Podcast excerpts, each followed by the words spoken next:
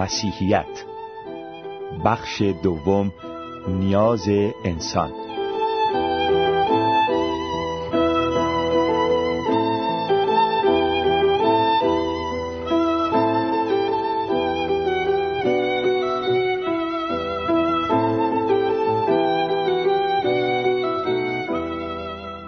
عزیزان جویای حقیقت خوشحالیم که یک سری برنامه با عنوان مبانی مسیحیت به شما ارائه می دهیم. در برنامه گذشته مبحث واقعیت و ماهیت گناه را آغاز کردیم و دیدیم که گناه مسئله جهان شمول و عالمگیر است. بر اساس کلام خدا همه گناه کرده اند و از جلال خدا محرومند. اما در اثبات این موضوع که ما گناهکار هستیم و نتوانستیم به آن کمالی که خدا انتظار دارد برسیم می توانیم خود را با استاندارد ده فرمان خدا بسنجیم. این ده فرمان در تورات کتاب خروج باب بیستم یافت می شود ده فرمان یک تو را خدایان دیگر غیر از من نباشد. در این حکم خداوند از انسان می طلبد که فقط او را پرستش کند. برای نقض این حکم نیازی نیست که تنها خورشید و ماه و ستارگان پرستش شوند.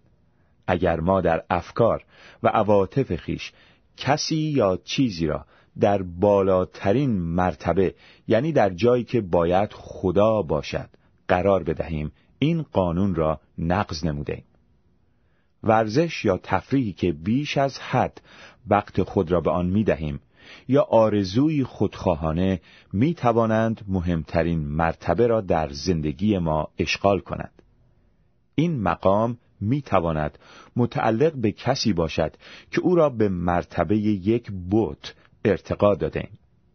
ممکن است خدایی را که از طلا یا نقره می باشد و در شکل یک منصب و مقام عالی و مطمئن یا حساب بانکی قابل ملاحظه متجلی شده و یا خدایی را که از چوب و سنگ می باشد و در ظاهر املاک و دارایی هایمان در آمده است پرستش کنیم. هیچ یک از این امور به خودی خود بد نیستند. ولی هنگامی که ما در زندگیمان آنها را در مرتبه‌ای که منحصرا باید از آن خداوند باشد قرار می دهیم آنگاه به شکل نادرستی مطرح می شوند گناه اساساً به معنای ارتقای نفس به مرتبه خدا می باشد برای حفظ نمودن اولین فرمان ده فرمان باید چنان که عیسی گفت خدای خود را با تمامی قلب و تمامی جان و تمامی فکر خود محبت نماییم و اراده او را راهنمای خود و جلال یافتن او را هدف خیشتن بگردانیم. در هنگام کار و فراغت در دوستی ها و ازدواج در استفاده از پول و وقت و استعدادهایمان و در محل کار یا خانه باید همواره او را در اندیشه و گفتار و کردارمان در جای نخست قرار دهیم. هیچ انسانی بجز عیسی ناصری نتوانسته است این حکم را حفظ کند. دو صورتی تراشیده برای خود مساز اگر اولین حکم خدا در مورد هدف پرستش ما می باشد دومین حکم او در مورد طریق و روش پرستش است در نخستین حکم خداوند از ما به طور خاص پرستش خاص خودش را طلب می نمود و در دومین حکم از ما طریق روحانی و صادقانه پرستش را طلب می کند. خدا روح است و هر که او را می پرستد باید با روح و راستی عبادت نماید یوحنا فصل چهار آیه بیست و چهار ممکن است هیچ تمثال مهیبی را با دستهای خود نسازیم اما آن تصویر ذهنی را که در فکر خود پنهان کرده ایم چیست؟ علاوه بر این با وجود اینکه این حکم استفاده از اشکال ظاهری را در پرستش من نمی نماید ولی در عین حال اشاره به این امر دارد که اگر در درون انسان اثری از این حقیقت بلند و رفی نباشد این اشکال هیچ فایده ای ندارند ممکن است به کلیسا رفته باشیم ولی آیا تا کنون خدا را حقیقتا پرستش نموده ایم؟ ممکن است دعاهایی کرده باشیم ولی آیا تا کنون واقعا دعا کرده ایم؟ ممکن است کتاب مقدس را مطالعه کرده باشیم ولی آیا تا کنون اجازه داده ایم که خدا توسط آن با ما سخن بگوید و هر آنچه را که گفته به عمل آورد اگر در حالی که قلبهایمان از خدا دور است با لبهایمان به او نزدیک شویم کار نادرستی انجام داده ایم. مراجعه شود به اشعیا فصل 29 آیه 13 و مرقس فصل 7 آیه 6 انجام چنین عملی صرفاً ریاکاری می باشد. سه نام یهوه خدای خود را به باطل مبر. نام خدا بیانگر طبیعت او می باشد قسمت های بسیاری در کتاب مقدس به ما حکم می کنند که حرمت نام او را نگاه داریم و در دعای عیسی خداوند نیز تعلیم داده شده که دعا کنیم تا نام او مقدس باشد. نام قدوس او می تواند به وسیله زبان بیلگام ما مورد بیحرمتی قرار بگیرد و بسیاری از ما به جای اینکه در صدد اصلاح گفتار خود براییم حالت آن را بدتر می‌کنیم. ولی به باطل بردن نام خدا نه تنها سخنان بلکه اعمال و رفتار ما را نیز در بر می‌گیرد. هرگاه رفتار ما با اعتقادات ما هماهنگ نباشد و عمل کرد ما با آنچه که می‌گوییم تناقض پیدا کند نام خدای خود را به باطل برده ایم. خواندن او به عنوان خداوند و بی اطاعتی از او به منزله این است که نام او را به باطل به کار گرفته ایم. خطاب کردن او به عنوان پدر و سپس اسیر شک و نگرانی بودن نیز به منزله انکار نام او است. نام خدا را به باطل بردن به معنای سخن گفتن به یک طریق و عمل نمودن به طریقی دیگر می باشد و این کار تظاهر و دروهی است. چهار روز سبت را یاد کن تا آن را تقدیس نمایی. روز سبت یهودیان و یک شنبه مسیحیان از سوی خداوند مقرر شده است. قرار دادن یک روز خاص در طول هفت روز هفته یک قرارداد اجتماعی نیست بلکه طرح و نقشه خدا می باشد. عیسی تأکید نمود که سبت برای انسان به وجود آمد.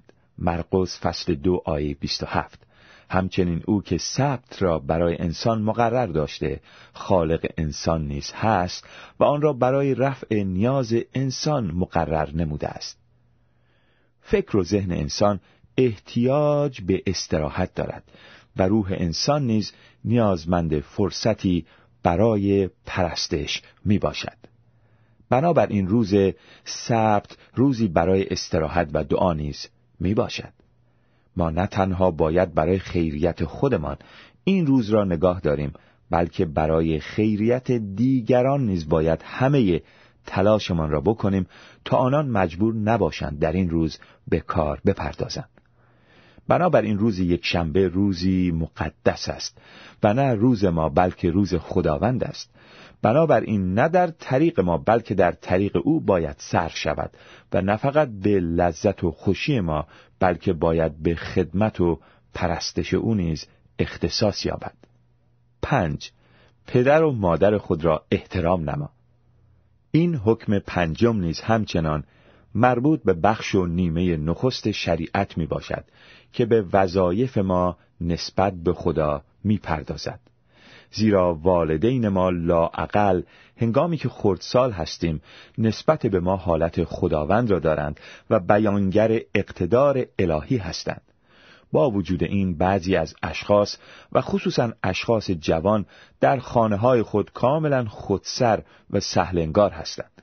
ناسپاسی و مسامه کاری و نداشتن احترام و احساسات لازم نسبت به والدین بسیار آسان است. هر چند وقت یک بار به والدینمان نامه می نویسیم یا به ملاقاتشان می رویم. آیا آنان نیاز مالی دارند که ما قادر به رفع آن هستیم ولی از انجام وظیفه خود کوتاهی می کنیم. شش قتل مکن این حکم تنها عمل قتل را من نمی کند. اگر یک نگاه می تواند کشنده باشد بسیاری با یک نگاه آدم کشند اگر با کلماتی زننده می توان مرتکب قتل شد پس اشخاص بسیاری مجرمند عیسی گفت که بدون دلیل بر کسی خشم گرفتن و ناسزا گفتن به اندازه عمل قتل مهم می باشد و هنگامی که یوحنا می گوید هر که از برادر خود متنفر باشد قاتل است نتیجه گیری درستی می کند بنابراین حالاتی چون از دست دادن خونسردی، تقیان خشم غیر قابل کنترل، برانگیختگی قیز آلود و رنجش عمیق و اشتیاق برای انتقام در حکم قتل می باشند. ما می توانیم توسط بدگویی بدخواهانه مرتکب قتل شویم و می توانیم به وسیله سهلنگاری و بی تفاوتی شخصی را بکشیم. ما می توانیم با کینه و حسادت نیز مرتکب قتل شویم. ما ممکن است مرتکب همه این اعمال شده باشیم. هفت زنا مکن این حکم نیز تنها اشاره به بیوفایی و خیانت در ازدواج ندارد و در برگیرنده محدوده وسیعتری می باشد. این حکم در بردارنده هر گونه رابطه جنسی خارج از روابط زناشویی که به منظور ارزای نیاز جنسی انسان به وجود آمده است می باشد. این حکم همچنین شامل اعمالی چون لاس زدن، ماجراجویی جنسی و تجربیات منفرد جنسی نیز می باشد. این حکم در مورد انحرافات جنسی نیز صادق می باشد زیرا هرچند بعضی از زنان و مردان در مورد یک غریزه ناسالم مسئول نیستند ولی در مورد تسلیم به آن مسئول می باشند این حکم در مورد خواسته های خودخواهانه در زناشویی و در بسیاری از موارد در مورد طلاق نیز می باشد. این حکم همچنین خواندن مطالبی که جنبه وقاحت نگارانه دارند و نیز تسلیم شدن به حوثهای ناپاک را من می کند. عیسی به روشنی می گوید هرگاه مردی از روی شهوت به زنی نگاه کند در دل خود با او زنا کرده است.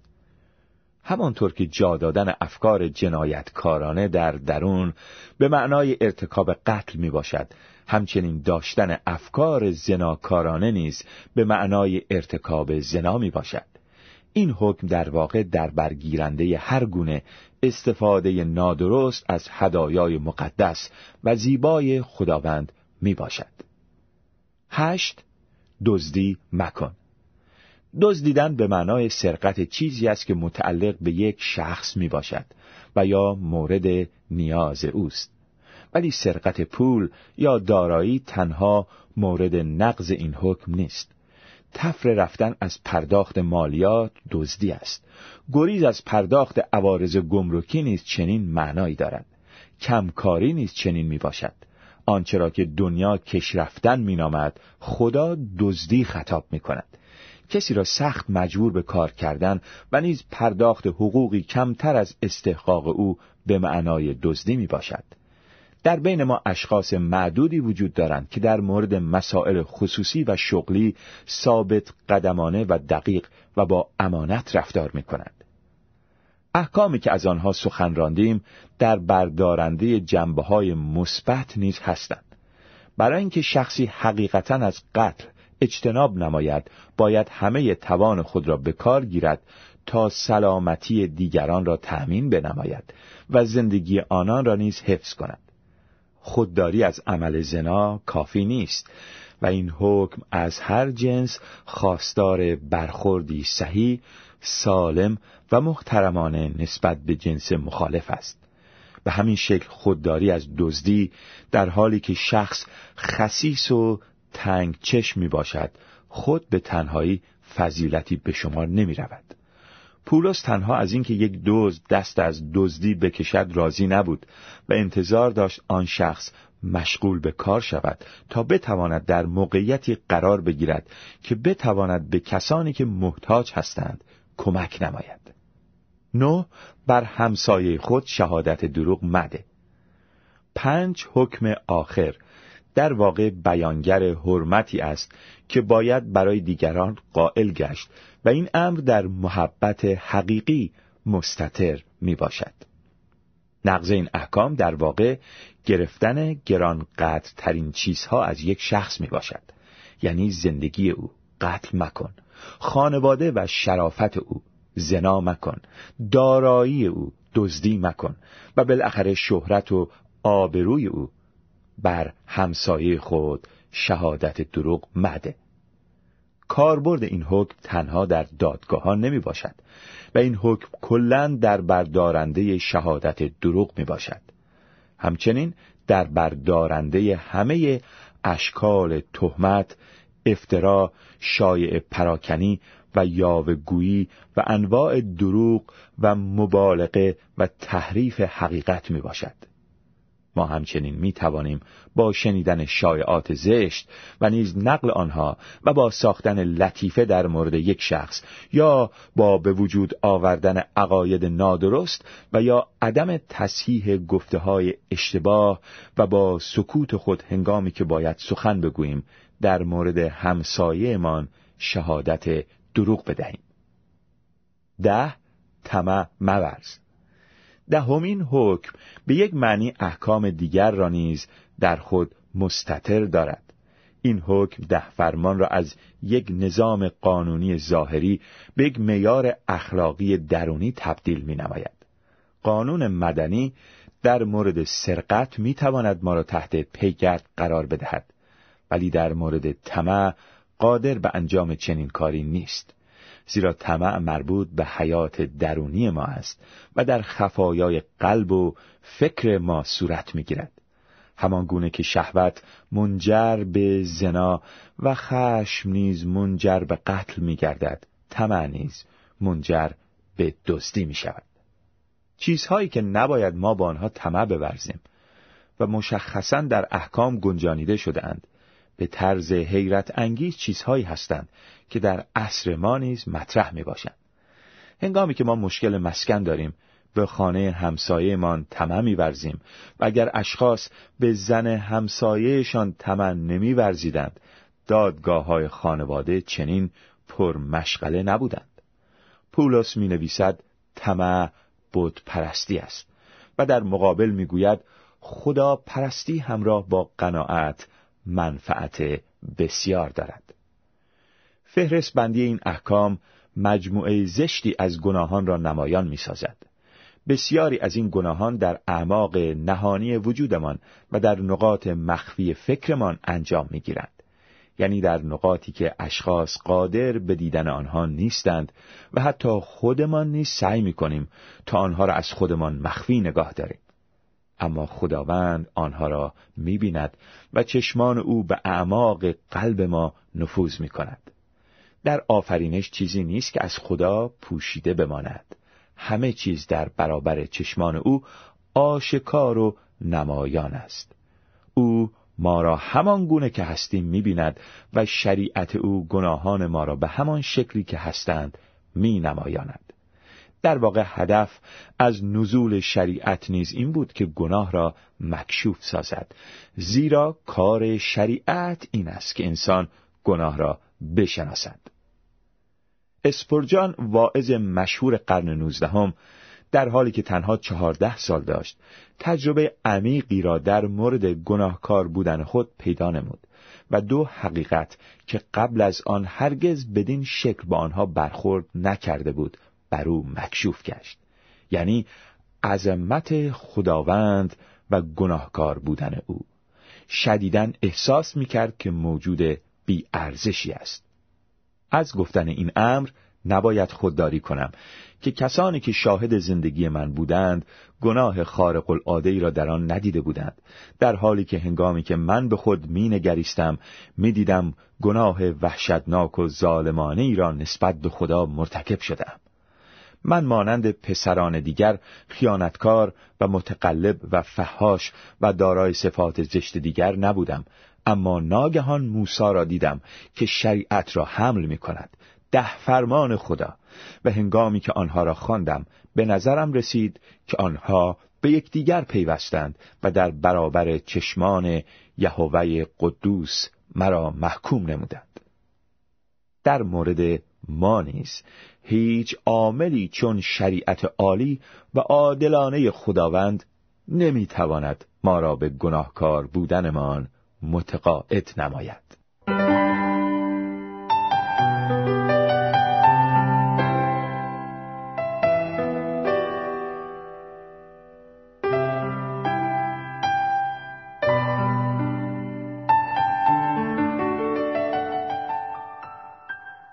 وقتی به کتاب مقدس توجه می کنیم و خود را با معیار کلام خدا می سنجیم خود را گناهکار می یابیم. هرچند گناه انسان را از خدا جدا و دچار مرگ روحانی نموده است اما مسیح به جهان آمد تا با خون و مرگ و قیام خود از مردگان نجات و حیات جاوید را برای انسان فراهم نماید در انجیل شریف می‌خوانیم زیرا مزدی که گناه می‌دهد موت است. اما خدا به کسانی که با خداوند ما مسیح عیسی متحد هستند حیات جاودان میبخشد. شنونده حقجو در برنامه بعد به بررسی نتایج گناه خواهیم پرداخت.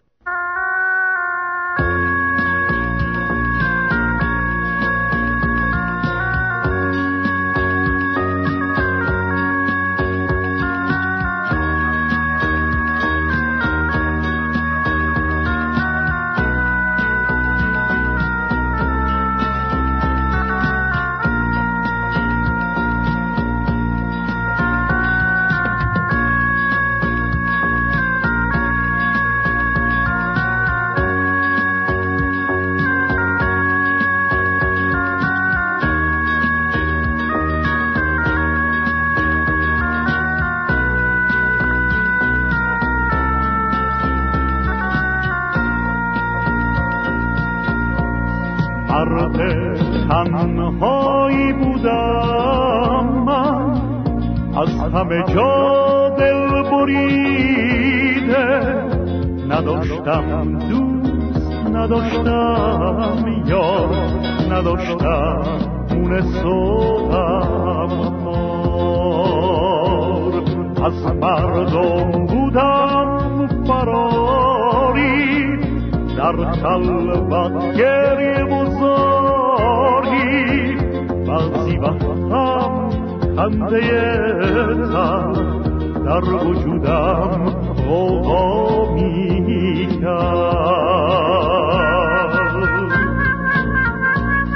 زمان از دستم به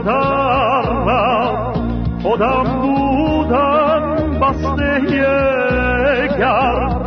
بازم دوست و یار نداشتم. مون صبحم کار نداشتم. پی آن پایی بودم که مثل من بودم گرفتار. مثل من تشنه دیدار. مثل من طالب ಮಾಮ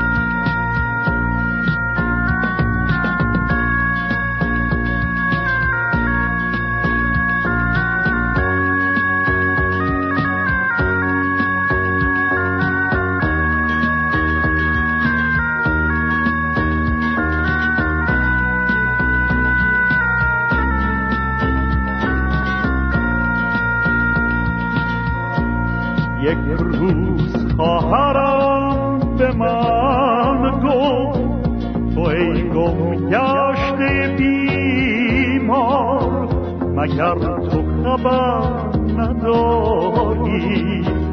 گناه برداشته بردار. مسیحان ملکی عالم آن برادران عزیز یار آن ابر مردان خداوند تنها اوست نجات درد من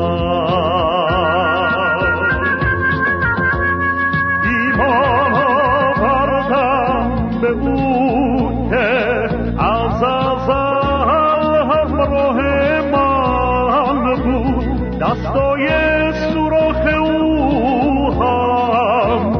هم شفای دردهای من بود.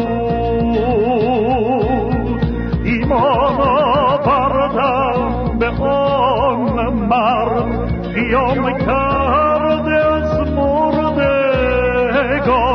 گناه از وجودم رفت بست. مسیح در قلب من